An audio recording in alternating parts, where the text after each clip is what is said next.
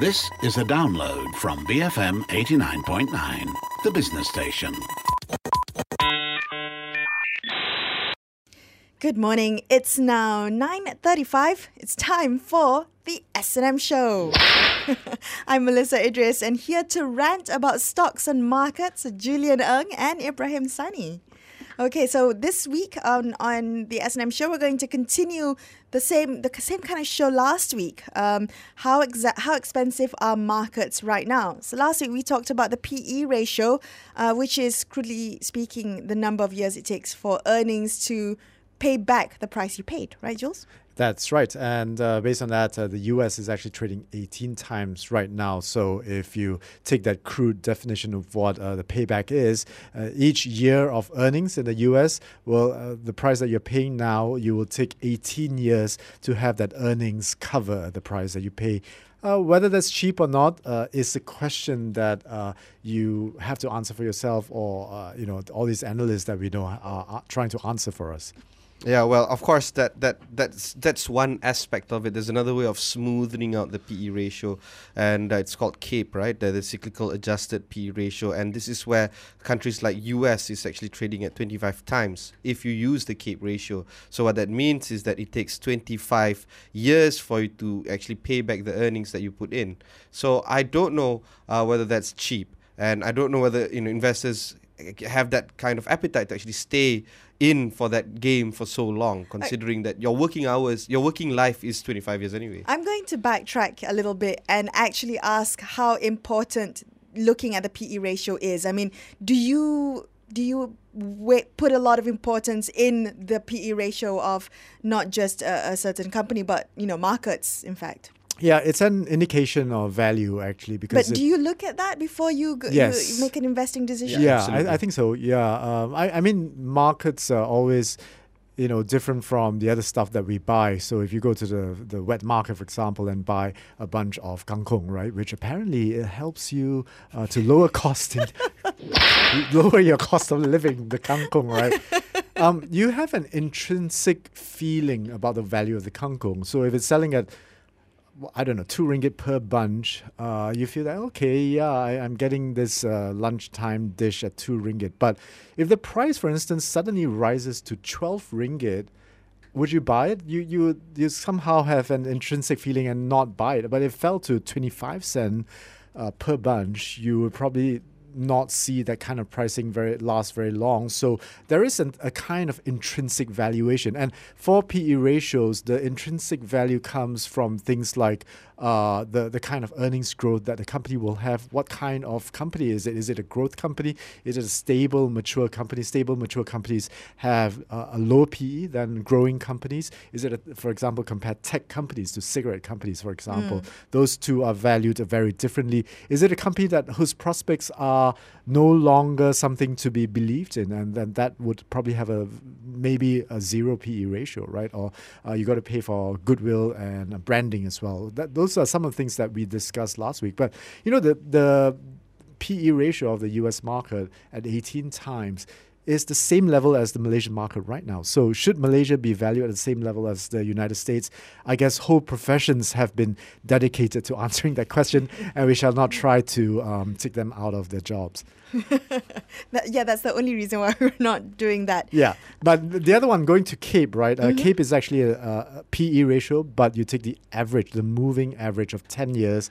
So some people think this is the real PE ratio because 10 years would cover economic cycles and therefore it is an important ratio. And the US right now at 25 times CAPE ratio is a bubble territory compared uh, to history. Uh, for example, in the Great Depression, uh, the CAPE ratio was 30 times. Uh, the eve of the the crash of the Great Depression, wow. that was 30 times, and we're at 25 times. Um, in the eve of the f- global financial crisis, the CAPE ratio went up to 45 times, but certainly very, very far away from the bottom of the cycle ratios at around uh, five to ten times. Yeah, so this is the argument that I'd like to make because for Malaysia at least, the PE ratio and the CAPE ratio isn't too far off. The index is quite similar 18 years to 16 years, uh, 18 years for PE, 16 years for CAPE. Uh, uh, you could see some slight difference in US, for instance, because they have you know factored in that CAPE ratio over a 10 year cycle, and that has risen to about 25, as uh, Julian rightly pointed out. But this is where dramatic changes do happen. Norway uh, has a PE ratio of 78. Uh, if you imbue CAPE ratio, it's down to 10. Imagine one whole lifetime you have to spend in order for you to get your money back uh, if you use PE ratio. But it's just uh, you know a cycle, an economic cycle, 10 years if you use CAPE. So Te- technically speaking, you don't have to spend one whole years because if, if you bought something at 70 years PE ratio, you hope Mm. that the earnings acceleration would over the next few years would cover your investments cost. So you hope for the PE ratio to actually come down Mm-hmm. sometime in the future, and uh, in the process you make money out of that. Yeah, but okay, so a hundred uh, index point basis point. Uh, you know, Italy has 120 PE ratio. Uh, if you use Cape, Italy has only 11. I don't know whether this is even fathomable. Um, was there something going on, you know, last year that that happened in Italy so dramatically that shot up the PE ratio as such? Well, uh, PEs actually are very short term. They use the uh, trailing PE ratio, right, based on existing earnings. So uh, sometimes that could mean temporary disruptions in your earnings as well. For example, Norway is very exposed to the oil sector, and Italy, I don't know what's going on there. Um, is still part of that European problem, right? Uh, so temporary disruptions in short-term earnings can really uh, skyrocket, skyrocket your PE ratio, but you smooth that out over 10 years, it comes back down to 10 times, Okay. let's say. Well, uh, P ratios and CAPE ratios, we discussed that uh, extensively on the show last week. So if you want to catch more on that, you can download the podcast at our website, bfm.my, under S&M Show. Uh, but this week, we're going to look at another measure for valuation. In fact, this measure, uh, this long-term valuation indicator, has become very popular recently because of Warren Buffett. And we're talking about the market cap to GDP ratio. Um, he remarked back in 2001 uh, that it is probably the best single measure of where valuations stand at any given moment. Well, there is some, again, there's some uh, intuitive, intrinsic uh, agreement to this idea that uh, stock market valuations should be tied to your GDP, right? Why should why should it stray too far away from what your economy produce? For example, uh, if your market cap your your market cap is a thousand times more than your GDP, what is the justification of that, right? Uh, do- are you are you doing are you doing a lot more business outside of Malaysia uh, and then importing them back in? I, I don't know. Uh, That, there there is an intrinsic agreement with what uh, the the ratio is trying to suggest. Yeah, and, and then of course the GDP does fluctuate uh, quite uh, dramatically. Again, I'm, I'm, I'm on this whole uh, peer benching benchmarking, right? And uh, for instance, you, you know that the GDP of uh, of uh, the developed countries are large, uh, but the growth uh, rate would be very slow, if not negative. Uh, but does that reflect very heavily on, say, market cap within those countries? Yeah, so break it down for me. I mean, is there a difference just in terms of the developing world and the developed world, right? So, sh- uh, I mean, is this correct? Do you agree with Warren Buffett when he says this is a good measure to be looking at, given that, you know, not all countries, not all markets are created equal? Yeah, I think so. I, I think uh, I, in some way I agree with Warren Buffett. And there is a difference between the valuation of developed markets and domestic markets because sometimes investors go through this process of discounting. I mean, uh, somebody, let's say, Melissa, you have the ability to repay me back a, a lot more than Ibrahim, right? And that that's what Standard Poor and Moody's do. And I value you, uh, you know, I value Ibrahim, let's say one time of GDP, and I, I give you a two times GDP because just simply because I don't trust you, Ibrahim, because you I, I don't Yeah, trust Ibrahim. your ability to repay me. Um, and so, if you look at these, uh, the market cap to GDP ratios around the world today, the United States right now is trading at 114% to their GDP, whereas China, China is trading 44% to their G- GDP. What this means is that you are buying into a stock market right now that is half the value of the GDP, which means that market seems to be quite cheap. And what is the reason that it is cheap, right? You're opening a whole Pandora's box here. Oh, Yeah. well, with Well- China, it's probably not the same reasons as other cheap markets, right? I mean, I mean, that's a whole that's a whole other Yeah. kind of worms. Th- There's also this this whole notion that the Chinese government is perceived uh, to be supporting the market. They have been subsidizing the market. They've been bailing out the market. They do not want to embrace that whole uh, market uh, liberalization. So perhaps these are the reasons why you know th- they are being traded at 44 percent instead of say 118 percent, the way you know a full liberalization market that we see in, in the U.S. We're talking about what the measure of market cap to GDP uh, really means and how you can look at some of the uh, markets around the world. We mentioned China a little bit earlier. Uh, Jules, you said that the market to GDP ratio of China hovering around 44%.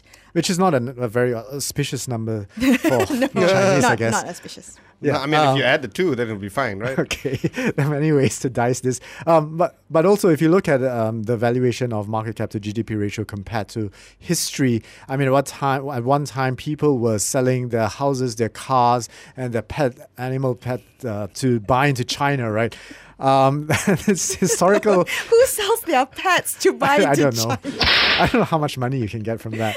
Um, uh, China, my, my cat certainly will will not Not, fetch enough to yeah. invest in China. No. Um, 662% was what China was uh, trading at as far as the GDP uh, market cap to GDP ratio was. It is 44% right now, and the historical minimum was 41%, which was probably a figure that was achieved not too long ago, probably six months ago. And so you can say that China is very close to the bottom of its historical valuation, whereas the same cannot be said for the United States at 114%. It is quite close, uh, it's closer to the historical maximum of 150% than the historical minimum of 35%. Yeah. Okay. So there's also this ratio of one, right, uh, where uh, the total market is actually equivalent to the GDP ratio. That's right. Does that mean also that the market is uh, efficient or it's correctly valued? I don't know. Um, you know, UK it's 109. We can argue it's 100. Uh, Canada as well 108. Again, close to 100. Singapore um, also 106. Uh, you know, close to 100. So that does that mean that the total market is actually uh, quite uh, uh, uh, it- you know the the valuation of the market is actually quite mirroring the GDP value. Eh, Mala- Malaysia is not on this list, huh? Yeah, I don't see bad- Malaysia there, bad but uh, the last one that's available from World Bank data is uh, quite a number of years old. Is I think I think as uh, 2014. Which puts us at about 135% of GDP, but that's very old. Uh, the historical maximum for Malaysia is about 260% during the Asian, uh, the go-go days of uh, the pre-Asian financial crisis. Ah, early Uh, 90s. But just to answer your question, Ibrahim, um, I, th- I don't think the one time ratio reflects uh, efficiency as much as it reflects potential. It means that if you're trading at 100% or one, Uh, then people don't expect the economy's uh, economic growth to be very good uh, over the next few years. Uh, it's not that bad, but it's not that great either. So Singapore, Germany, uh, not, not Germany, sorry, UK um, and Canada, Canada Australia, even. yeah. So that there's not much potential uh, to this kind of economy. Okay, so the flip side to that is that Mexico and Indonesia, where they are currently trading at 36%, now uh, that would uh, you know identify that uh, investors see that these two countries to be high performing in the near future, as high as uh, I- so that's that's a big question mark, isn't it? No, the, the, they they don't see a lot of prospects uh, for Ah. countries like Ah. Indonesia, Okay, right? okay. They're only 36% of the GDP, which means they are valuing the market at less than the GDP. Um, uh, Russia, for instance, is 17%. no one trusts in the Russian economy, um, right? Trust The- in the vodka, but not the economy. what lah Putin? what is he with doing? what What with is all the, the sanctions and the Ukraine problem and the oil problem, I mean, you can expect that uh, such a market would trade like that. Okay, the other measure we're also looking at is uh, dividend yields when it comes to world equity index ratios. So all these ratios would mean nothing, and I mean nothing without one thing. What what is the most intrinsic thing uh, that would make you feel like uh, this means something to me? It's cash, right? At the end of the day, if you're trying to grow and you're going to go somewhere, what does it mean to you? You you have to get some kind of a payback. Uh, for growth investors, their payback is to sell out of stock that has has the the sh- share price has shot up substantially. But what if you're a grow? Uh, what if you're uh, a um, you know an investor who likes uh, stocks or companies that are not very high growth and not risky. You want a mature, stable companies. The only payback to you is cash, right? And um, the valuation of stocks usually over the long term, you bring back future cash values. You discount all future cash values into today's terms, right? No, that, that's very interesting because we just covered this whole uh, the yield uh, investors in SPAC yesterday, and does that mean that they also behave in this fashion where you know cash? Uh, SPACs being the special purpose acquisition. yeah, companies. special Mm. purpose. Absolutely, acquisition, absolutely. Right. So uh, th- you brought up an extremely good point because uh, the s- s- SPAC investor at the start is very different from the SPAC investor at the end uh, in terms of expectations as far as Malaysia uh, Malaysia's case is concerned. Because at the start, all of them were thinking about potential, right? I put one buck there. What is the qualifying asset the SPAC is going to get? Uh, that was uh, all about potential. Today is all about the return of cash, right? So um, technically speaking, the SPAC should trade at their trust val- uh, trust money, uh, in the IPO trust money, and they should get back their money if qualifying assets are not identified. So uh, the other very important ratio is of course the dividend yield. Uh, if you're a going concern and you're going to go into business uh, for the for- foreseeable future, then one way to measure you is your cash flows and the return of that cash flows to your investors. And investors sometimes they measure dividend yields according to where interest rates are. It's kind of somewhat correlated to interest rates. Interest rates are near zero right now, so investors are willing to accept a lower dividend yield uh, than in the past. Yeah, this is when you can group some of the markets together based on regions because uh, in the MENA region and the European region, uh, dividend yields actually no nowhere less than 3.5%. Uh, this is very much in contrast to other markets uh, in North America. Uh, Nasdaq, for instance, has a dividend yield of say 1.3%. In Asia, we have the Nikkei at 1.9%. So those kind of yield expectations is is very much reflective of the investor sentiment within those regions. So if you look at, you mentioned Nasdaq, right, and the dividend yield is 1.35%, whereas the S&P 500, which is an index of the 500 largest stocks in America, uh, you see that the dividend yield is higher, 2.3%. Nasdaq's the Nasdaq index represents companies, uh, tech companies that are growing, right? They don't have a lot of cash to give out, so dividends would be lower there. But uh, whereas the 500 largest companies are, uh, apart from Apple, are likely very mature companies, so Uh, they so tend it's to more give out sector driven also, yeah, right? That's Okay. right. It, that they tend to give out more dividends. Uh, whereas if you look at some other economies, uh, like Germany, the DAX index at three three percent dividends. FTSE 100, which is the UK index, that's four and a half percent dividends, which is actually pretty Okay. good. uh, Pretty so good dividends. If I were to substitute uh, the Nasdaq composite with uh, other markets that have some uh, or a lot of uh, tech companies, I would like to go to ASX 200, for instance, where some of the tech companies are listed there. Now, there, even though it's populated by uh, tech companies, uh, albeit not as much as as a lot as Nasdaq, it does give a return of five percent, one of the highest dividend yields uh, you can get uh, globally. So, does that mean uh, that uh, you know tech uh, companies in Aus- if listed in Australia, they give a lot more cash out Well, the for the, the, A, the ASX uh, also represent other companies than Yeah. tech, right? Uh, Mhm. you, you got the resource mining companies, which we know are in trouble, but these companies actually have a lot of cash, so they can actually afford to give out a five percent dividends. Uh, but I, I think the the thing to take away from here is something that's very counterintuitive.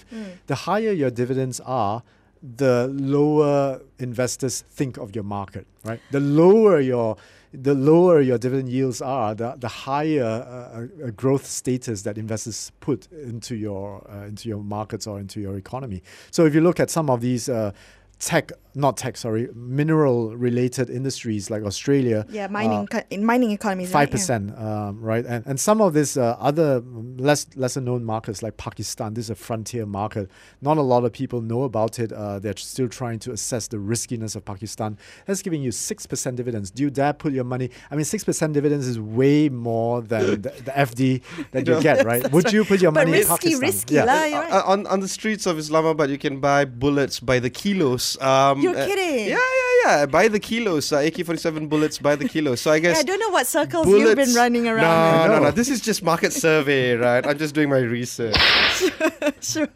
Okay, it's now 9.56 and uh, you've been listening to the S&M show. There you go, with Julian Ng, Ibrahim Sani and me, Melissa Idris. Thank you for listening to this podcast. To find more great interviews, go to bfm.my or find us on iTunes. BFM 89.9, the business station.